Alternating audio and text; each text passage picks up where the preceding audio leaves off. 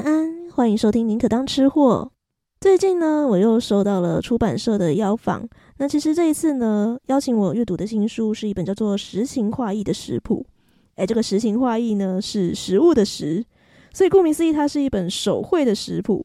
而且出版这本书的作家其实还是蛮有名气的，他就是我们的庄祖新老师。那很开心今天可以邀请到庄祖新老师，要麻烦老师自我介绍一下喽。Hello，克林你好，Hello，宁可当吃货的听众朋友，大家好，我是庄祖新，我现在跟克宁在远端连线，我这边是德德国的拉德佛森林，外面一片白雪皑皑。老师，这边现在是几点呢？我现在是早上十一点十分，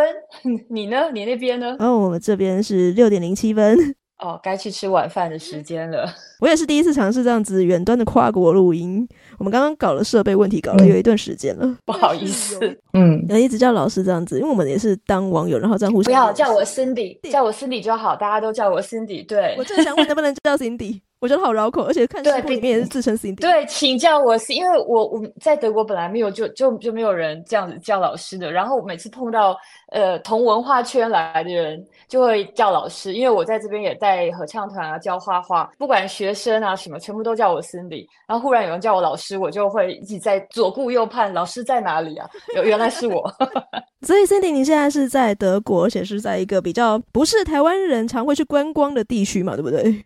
这边根本没有火车道，呃，所以如果我这边其实离大城市也不远，如果自己有车的话，开车一个小时就会到非常多的科隆啊、杜塞道夫、埃森、波昂等大城市。但是假如没有自己没有车的话，呃，坐什么火车、公车，从任何大城市过来都要五到六个小时，非常的痛苦。我知道你应该是为爱走天涯了，所以当初是因为什么样的原因，然后就跑来 旅居德国，好像也快三十年了吧，对不对？三十年了。事实上，我就是我是一九九三年呃来德国的，但当时是先在大学城，然后后来才搬来这个小镇的。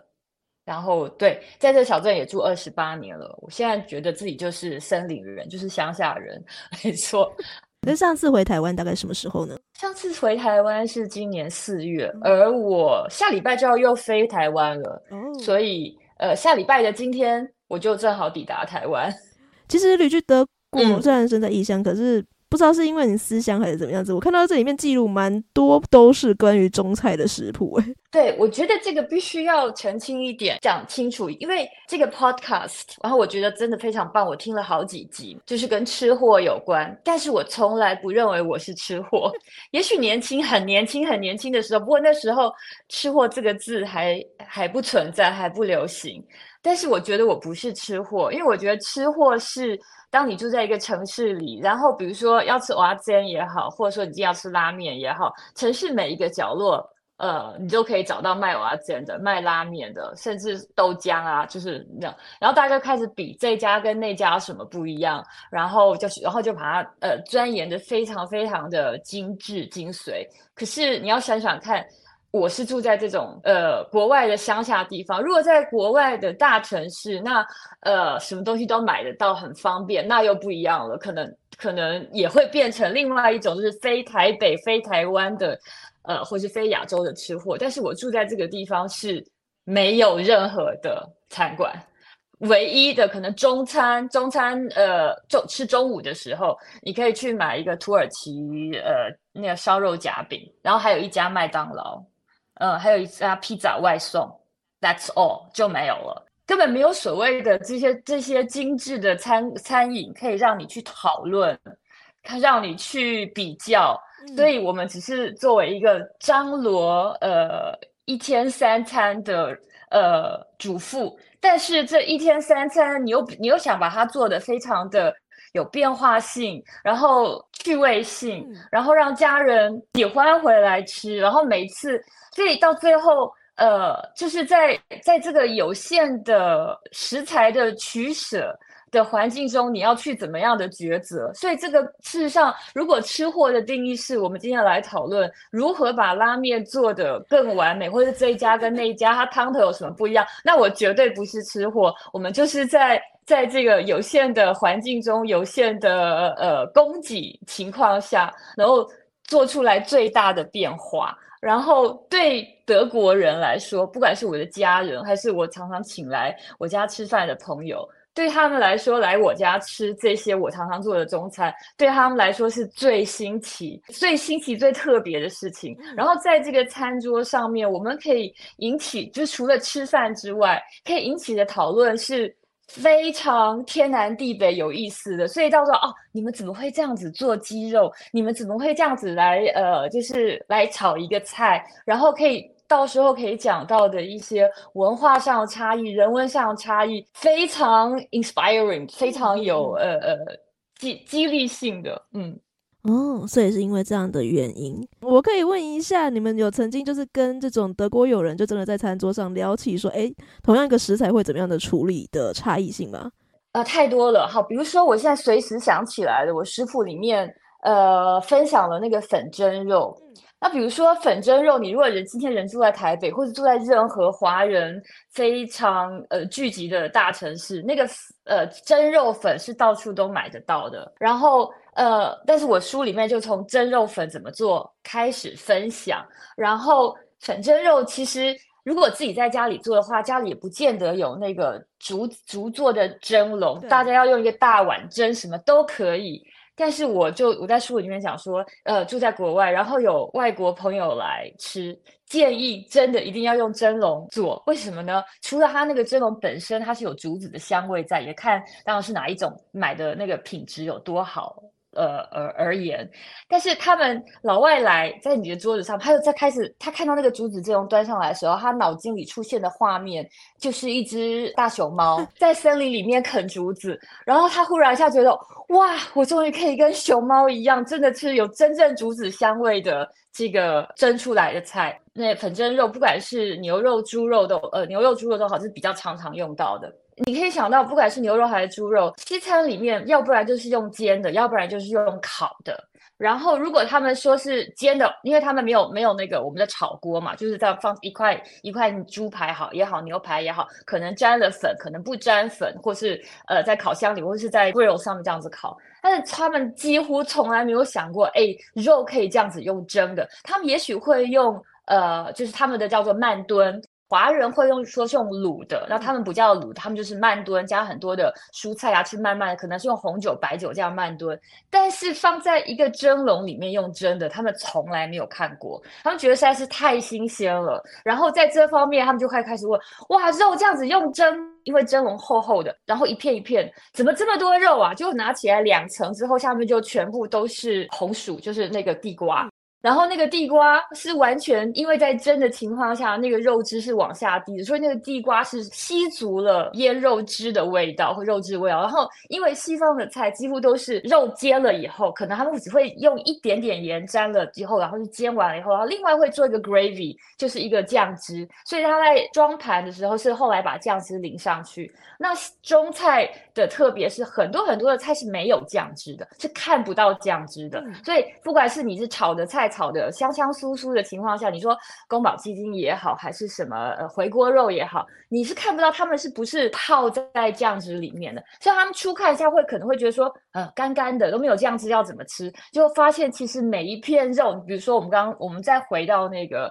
粉蒸肉，它的地瓜每一块是吸足了酱汁，然后但是看不到酱汁，就觉得非常非常的新鲜，就会就会引起非常多的讨论。哦，原来你们是这样子做的，所以我觉得在吃饭。的时候，不但是享受那个那个味道，或是那个咀嚼的当下，我觉得引起非常多哦，原来不同的文化是这样子来处理一个食物，是它的卖相是怎么处理的啊？我觉得这是在德国做中餐，除了我自己思念中餐之外，非常有意思的事情。嗯，刚好您提到的粉蒸肉这边，我看了手边在刚好在看您的食谱，这边让我引起了另一个想问的问题。嗯、呃，可能跟德国的友人们在讨论，就是说文化之间的差异也是一种方向。可是其实您自己这是在异乡，尤其是在小镇上，可能买一些食材也不是像在台湾这么容易买到，根本买不到，根本没有，没有，绝对没有。比如说，现在就要到德国、到美国去好了。我觉得，因为我妹妹在美国，所以我去那找她多遍。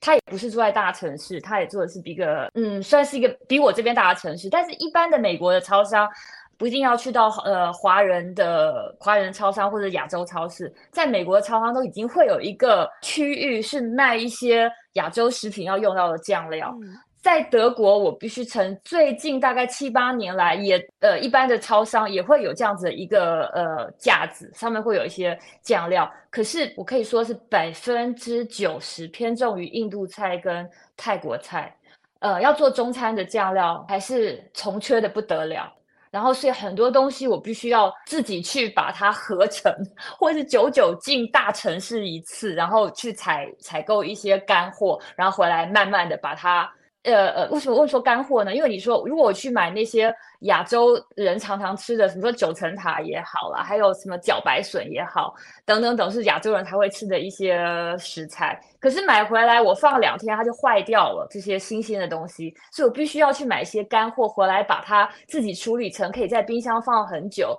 呃，口感类似的德国菜来配合这些东西，让我到最后吃到是好像亚洲菜的味道，这种感觉。因为我问这个也是特别留意到说，诶，您这边自制的蒸肉粉，蒸肉粉的部分的话，嗯、像如果我们在台湾其实买就很简单了嘛，就算你买不到蒸肉粉，你要自己做也不难，你用你吃饭的那种蓬莱米的米粉，然后随便稍微打碎一下下就好。可是我有力到老师这边使用的其实是泰国米，然后跟糯米，应该就是买不到的关系。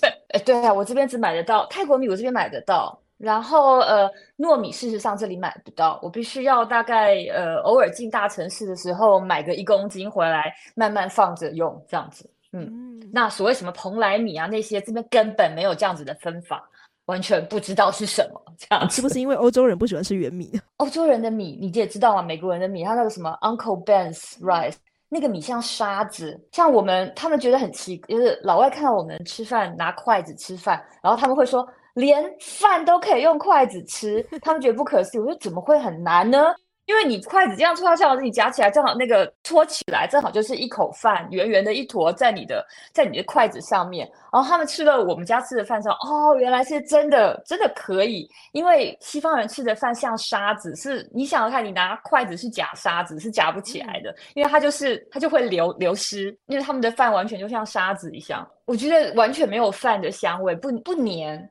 就是像沙子 这样子，所以你会台湾会特别想念吃，就是呃我们这种蓬莱米米饭的，然后包括一些呃真的在台湾才吃得到的食物吗？我刚刚来德国的时候，因为我来德国三十年，我真的会想到半夜胃痛醒来。但是很奇怪的是，过去十年我回到台湾。我之前要回之前，我就觉得我要吃这个，我要吃那个。然后很多台湾的亲友也之很早就帮我订了餐馆，因为他说啊心里好可怜，很久没有吃这个这个，然后帮我订了要去吃。去吃的时候也很高兴，可是吃完以后我发现没有我之前想象的那种满足感，因为我觉得那个就是怎么讲，就是比如说我们专门开车到哪里去，就是为了他吃，为了吃他那个碗粿，嗯，然后呢会翻到这边去，专门去吃他的一个他们炒呃炒的什么，不管是蛙贵还是什么呃大肠姜丝大肠，都是我在这边买都买不到的，然后也没有办法找到类似的食材去把它合成的，然后所以去吃，可是我发现。没有达到那个想象的满足感，然后那个呃呃，这整个要去订餐，然后开那么远的路程，到最后也没有让我达到满足感，是为什么？因为我觉得这个就是吃货跟我们这种家庭主妇在张 张罗一整天的食材的心境的差异。你人在台北，这个比较实在是太密集太多了，可能姜丝大肠你家楼下就有，你你走五分钟。或走十分钟，走十五分钟，各五分钟都有一家。然后这可能这三家都已经没有办法让你满足，所以你愿意换捷运再转公车到哪里那边？因为那家有什么特别？然后再坐很久很久的车去吃那个有什么什么特别？然后我发现这已经不是我，至少是我在这边张罗生活的目的了。张罗生活的目的是为了就是。这一餐能够吃的各种颜色都有，各种咀嚼的感，不管是香脆的还是湿润的，呃，柔软的都有。然后我再回答你的问题，为什么说呃这么多的中餐？我觉得中餐的好处是，呃，事实上真正吃中餐的艺术是在于你怎么样去搭配，不管是三个菜还是六个菜，甚至是满汉全席的十二道菜。任何人，即使你是喜欢吃辣的，你不可能是四道菜、五道菜都吃辣辣辣辣辣。如果有一道菜是辣的，另外一道菜又是清淡的。如果有一道菜是把它做的很酥软、很温润的，另外一道菜你要把它做成是香脆的。如果每一道菜都是汤汤水水的，就没有那个失去了那个质感。如果都是烫烫的东西，然后就要做一道凉菜放在旁边，嗯、各种的湿跟干、脆跟软，然后热跟凉是要搭配的很好的。所以你如果是越多的菜，你就可以越把这种口感、质感、嚼感把它扩扩增。那我觉得这个是在你只到你吃一道菜，呃，达不到的。比如说我们我这样回到说，我们如果换捷运、换计程车。到什么地方地方吃它那一个蛙柜，那一个蛙柜可能很好吃，可是我就觉得就是一个碗粿。当然你在旁边可能去杯珍珠奶茶，然后那边再去炒，再再教他炸一包盐酥鸡等等等，是可以达到的。可是因为我住在这种比较要什么食材都都很缺的地方，所以我就适合，我觉得中餐是能够达到把。任何的口感跟质感跟咀嚼感集合在同一个餐桌上，然后达到各方面的满足的一种吃法。如果今天我只做一个西餐，比如说是鱼排也好，或是牛排也好，好，如果是牛排好了，呃，牛排一块肉在那边，你可能旁边放一个薯条，或者放放一个烤马铃薯，然后一个菜，事实上就三个。事实上这三个菜你也是尽量让它在质感上面。脚感上面有一些不同，冷冷热方面的差异有一些不同，但是像我觉得是非常的，就是那个差异性是很欠缺的。我个人觉得，因为就是你在吃西餐的时候，就是那个主菜它相当有味道，好，然后呢，但是你在旁边放的那些，不管是沙拉也好，还是蔬菜也好，真的都是配菜。嗯不能太有味道，但是中菜不一样。不管你做的今天这一道菜，你先是什么豆腐，然后旁边再配每一道菜都可以是主菜，但是他们之间的相辅相成是无可言喻的。我觉得这个回答听起来非常的艺术家耶，难道是因为老师你是插画家的关系？欸，真的吗？因为我觉得我这本书哈，它的重点还不光是它的讨讨论食物跟食的文化。我觉得事实上是我后面写说，我一直想要做一本只有插画家能够做出来的食谱书。当我要在做这本食谱书的时候，呃，我不知道，就是听众们，也许有些人听过我，也许没有啊。因为我现在虽然年纪一大把，我两个孩子都已经在念研究所了，但是我四年前。又跑去念大学，所以我也才刚刚 大学毕业。我这一次年纪一大把去念的是插画系，那也就是说这本书事实上是我的毕业论文。那我当时要就开始做这个毕业论文的时候，刚开始他们老师们、教授们觉得我只是在教论文而已，然后后来开始有一点点雏形的时候，甚至连校长都很有意思，就来。看我已经做出，就是他就特别来看看我已经做出来的那些页数，然后他说，你这本书应该要出版吧？我说我正在谈，那时候我正在谈。然后他说，但是你这本书的那个针对的读者是什么？是是要给那些做菜的人吗？哦，那个这是我这样子回答那个校长的。我说，其实我觉得，因为我自己是非常爱做菜的人，我家里的食谱有两百多本。但是说实在话，大概近四五年来，我已经不买食谱了。第一个是可能饱和了吧，因为太多食谱了。第二个是大家都知道，你现在不管要做什么菜，西餐也好，中餐也好，各国的菜式，你上网 download、上网下载就有了。然后 YouTube 一大堆，跟你一步一步的教你怎么做。然后实在是太多了，本来书架的位置就不够，摆不下书了，就挤在那边，呃，生灰尘。然后何必再买？而且网上的这些免费下载的食谱实在太多了，所以为什么还要再买食谱？为什么还要再做一本新的食谱？然后我就说，所以我今天要做本食谱是世界上没有第二本的。如果你喜欢，就是你喜欢做菜，然后想要知道，呃，我这些菜是怎么做的，我非常有信心，里面给予的这些做法，这些都是我尝试了二三十年，而且是在几乎食材非常有限的一个空间下一个。冰天雪地的地方能够做到，所以一定是脚踏实地的，可以去把它完成的。不管你人在哪里，但是如果这些东西你都觉得这不需要嘛，我上网早就有了，我干嘛要去呃去找？那我觉得这是一本值得收藏的书，因为这是一本只有插画家做得出来的。但我上网又去找了很多所谓插画画出来的食谱。问题是，大部分的插画出来的食谱，就是如果是今天有一盘菜，我随便我随便说，比如说是宫保鸡丁好，它就是把一盘做好宫保鸡，然后就照着那个宫保鸡丁去把它画出来的。如果那个克宁有翻过这本书，就知道这里面几乎没有一道菜是照的一个照片把它画出来，全部都是不管是厨师也好，还是食材也好，他们在传递一个自己的情绪、自己的感情。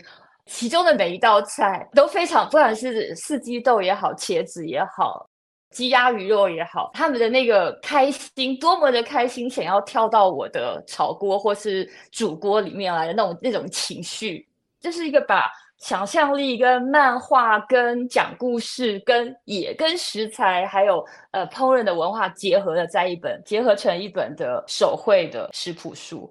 因为我之前在做研究的时候，我那时候还到好多国家去。所以到好多国家，我去了英国、法国、西班牙。我当时要开始做的时候，然后我每到一个国家的书店，我去找他们的呃食谱书的专区，然后也专门去找那些有些是用绘画，不管是电脑绘图也好，手绘也好，我发现真的没有一本一模一样的。后来我的校长是觉得超奇妙的，然后所以后来我这本这本书在我的论文考试上，我不但拿到了最高分，甚至我被授予骑士。士的头衔，嗯，所谓骑士就是中古时代的那种受骑士，你知道吗？骑士必须要跪下来，然后国王拿一把剑，然后在你的左肩点一下，右肩点一下，然后你就是骑士。所以我想我是插画界的骑士，因为就是就是这本插画论文这本书变让我现在是插画界的骑士头衔。好酷哦！等一下，大学可以授衔的啊？对，因为为什么是我们这个学校？我这个学校它原来它几百年前是一个是一个中古的城堡，嗯、这样子。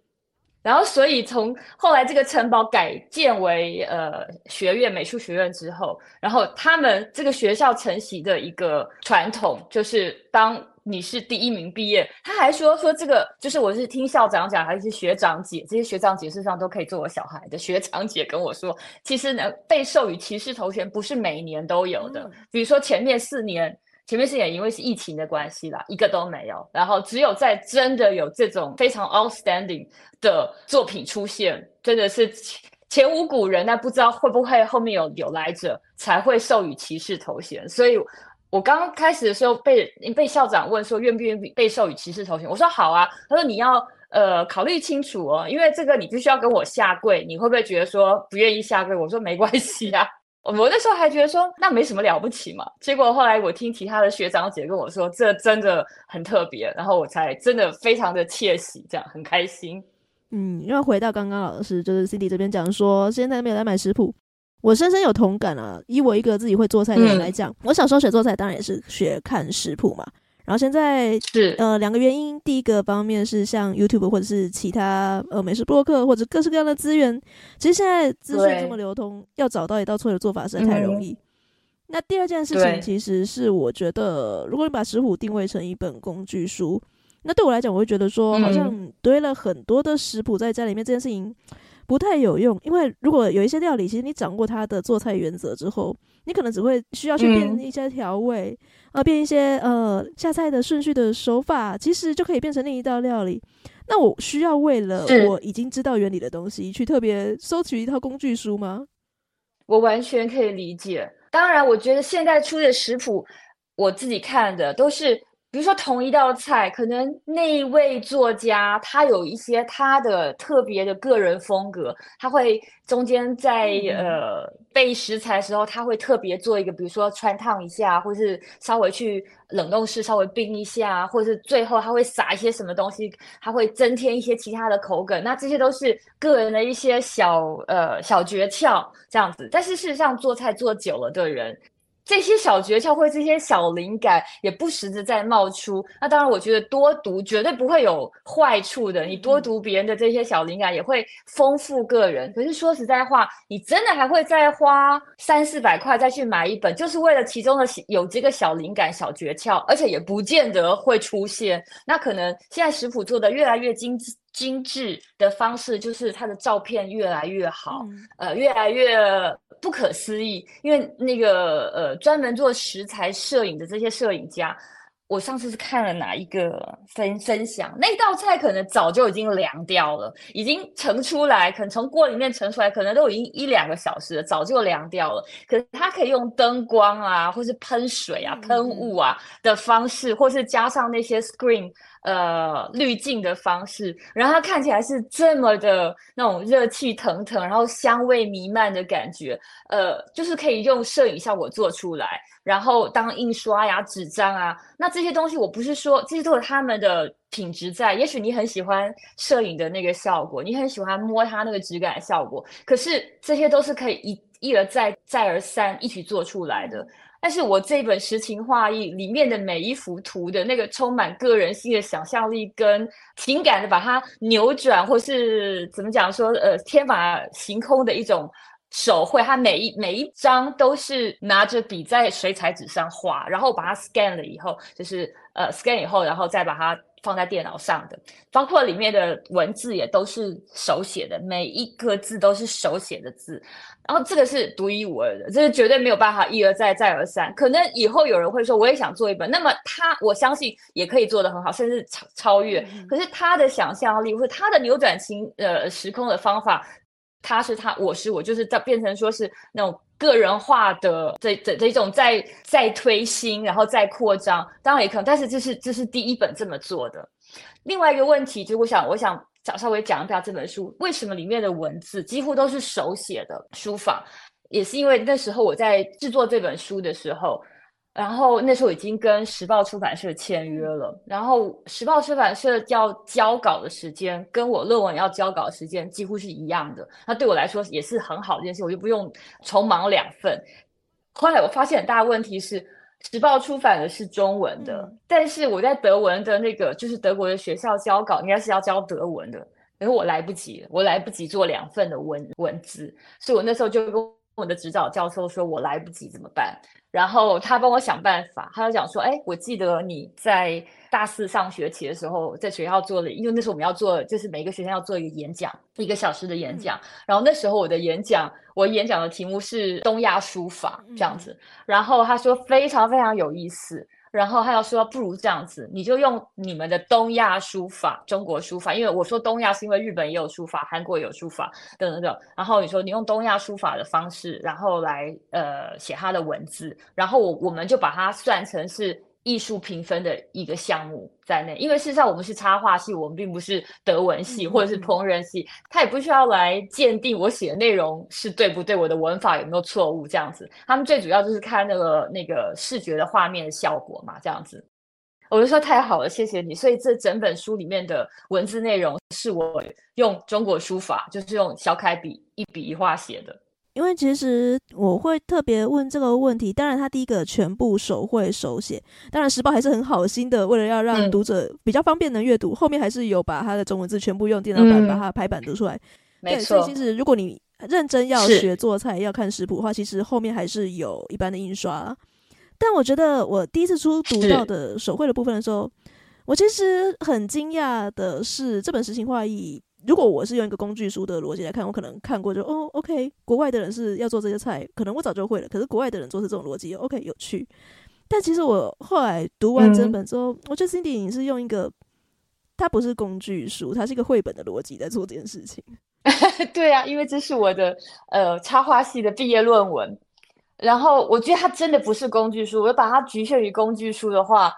要把它变成是工具书的一部分，对于呃，比如说像克宁这样子已经这么会做菜的人，真的对你来说是那个太杀杀鸡启用牛刀的感觉了。但是其实对于一些那里面有有没有分享一些我的小诀窍、小心得也是有的。所以我说多读书绝对没有伤害，但是是不是要有，是不是要有必要用这个杀鸡启用牛刀？的来拿拿这本书来当工具书，我就觉得说有点太小觑它了，因为它的内容事实上是分享一个文化的差异，然后一个也是思乡游子的心得，所以可以把它当成是里面有很多一些呃小故事短文哦，比如说在讲那个红酒烧鸡那一段。然后我提到说，因为是我是被我的邻居激将了，被他们施了激将法，因为他们常常在我家吃中餐，他们就说，那你应该不会做西，你可能不会做西餐哦，这样子。那西餐里面最难的应该是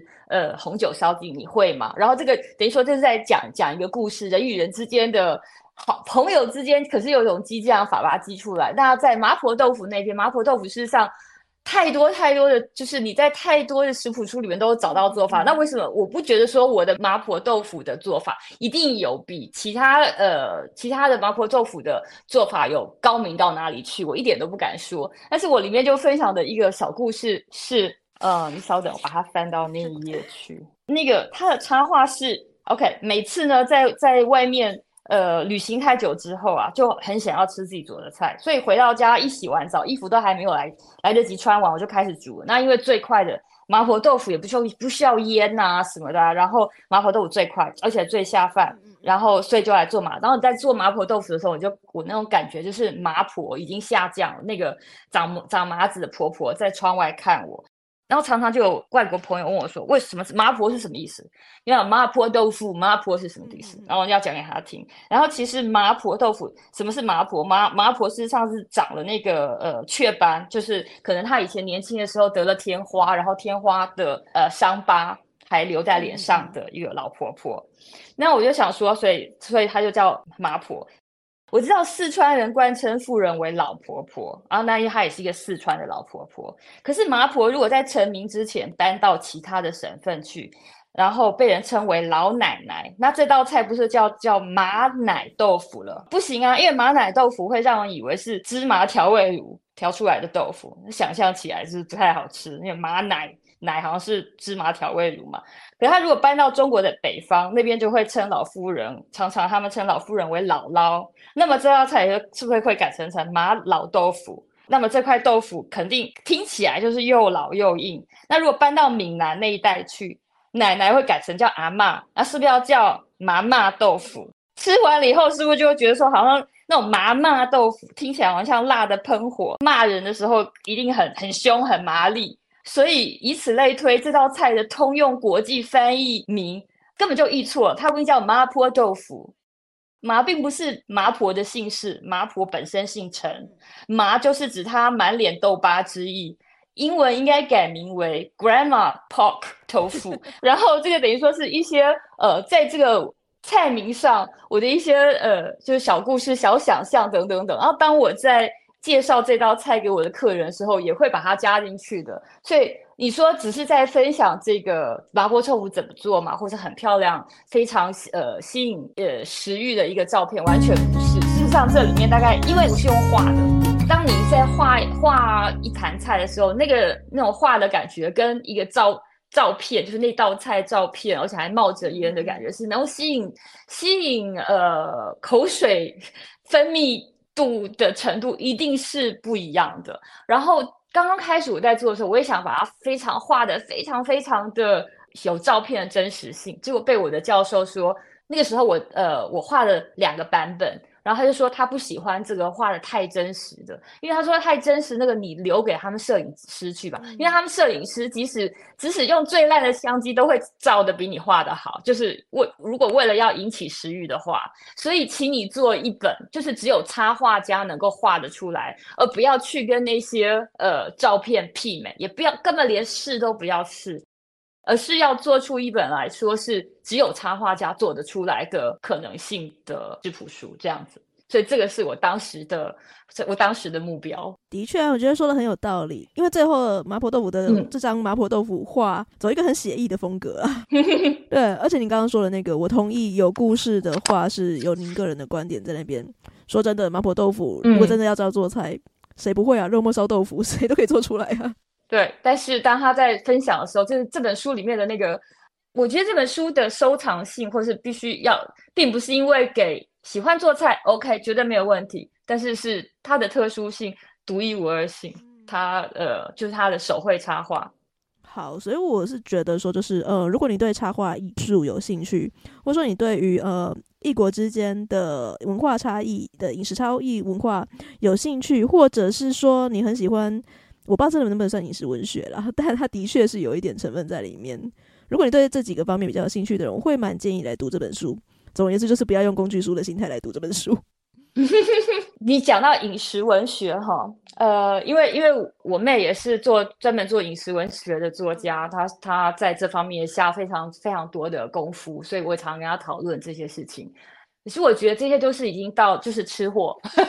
如果你是吃货的话，一定对饮食文学比较有兴趣。那我也喜欢看这方面的书，但是我真的完全不鉴定自己为吃货，因为。完全没有办法有那个背景跟条件来 做吃货。然后我每次回到台湾的时候，被那个好心好意的朋友们、家人带着，就是吃货家人带着去，我都会有一种啊、吃完后非常有诧异的感觉。我觉得这么容易，怎么会这么容易就吃到这么精致的菜？就只要事前打个电话订个位，然后换两班车就做到了。我觉得。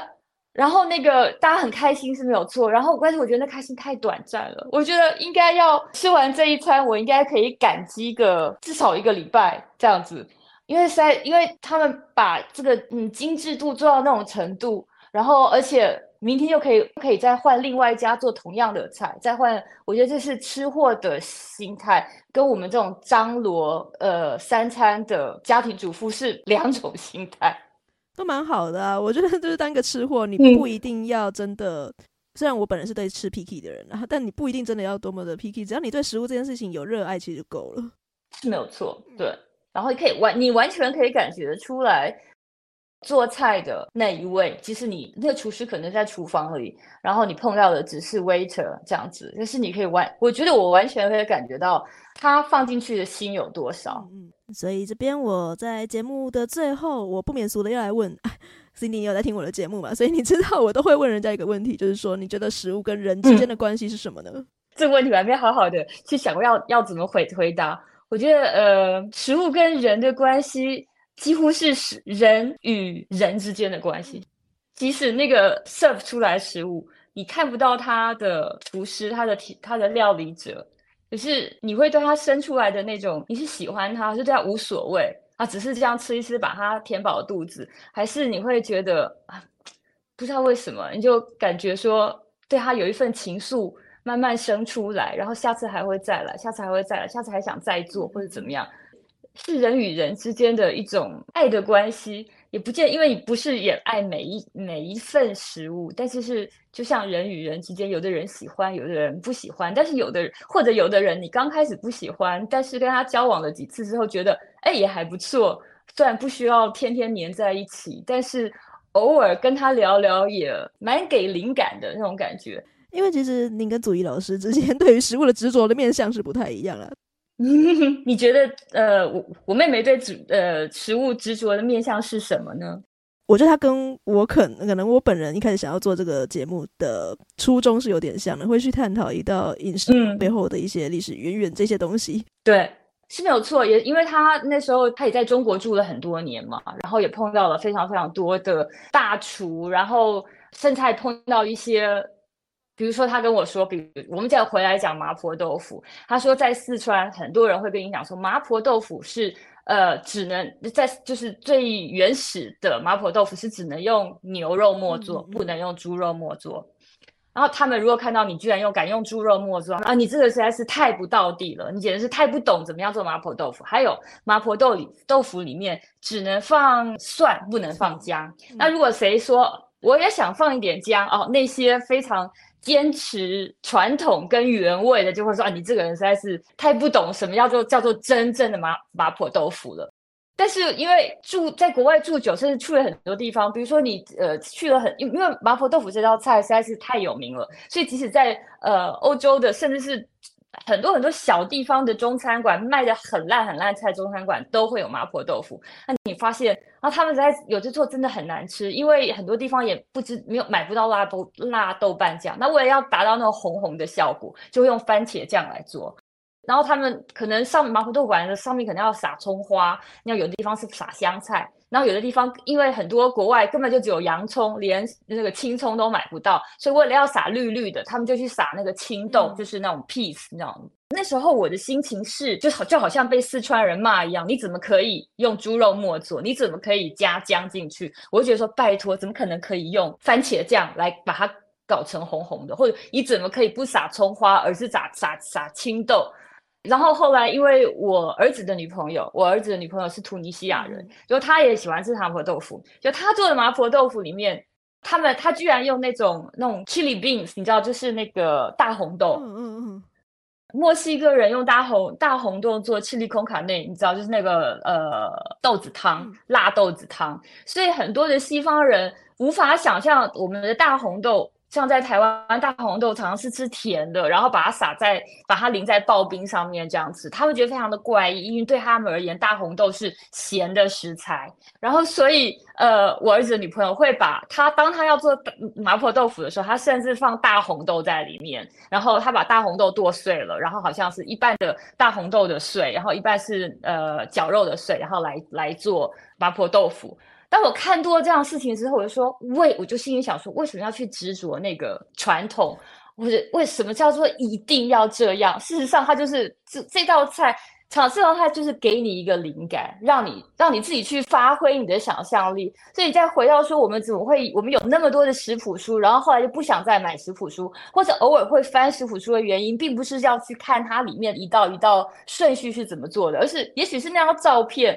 真的给你，哎，我也可以做出像这个画质效果或者画面效果的一道菜。但是我没有那些食材，我要怎么样去做到这种感觉？所以那些那些照片真的是在给你做另外一道菜灵感，而不是做这一道菜的灵感。所以真的没有必要再去纠结它，因为当时的麻婆是怎么做，它只能用牛肉，只能放蒜，不能放姜。我觉得就是把它当成一个历史故事来听，非常好。但是完全没有必要一定要按照它的这个步骤来做。嗯嗯。好啊，那既然就是 Cindy 你这边尝试过了，出了一本只有你能够做，或者说是第一本的那个食物绘本的食谱之后，那你接下来你有预计就是说接下来会出的还是类似的作品吗？还是想要尝试不一样的面向？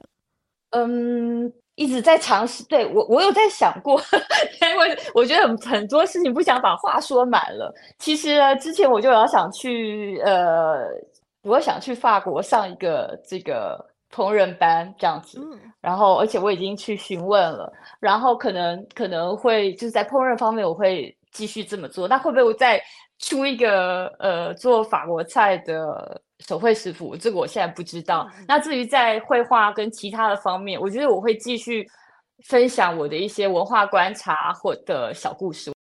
在文化观察的比较上的这些故事特别有意思，就是找到人性的共同点。其实。就比如说西方人见面要拥抱，而我们呃华人见面是比较点个头嗨就好，然后再见嗨拜拜就好，不像这边要拥抱半天。可是事实上大家要追求的那种幸福感是一样的。然后我觉得在比较这方面，那些不一样的东西都只是皮毛，其实内在达到就看到一个人性的共同性是非常有意思。然后我在事实上在这个食谱之前或是之后，我一直在做的就是。去发掘这这些文化中的小故事、小趣事，嗯、然后再加上自己的插画，嗯，这是我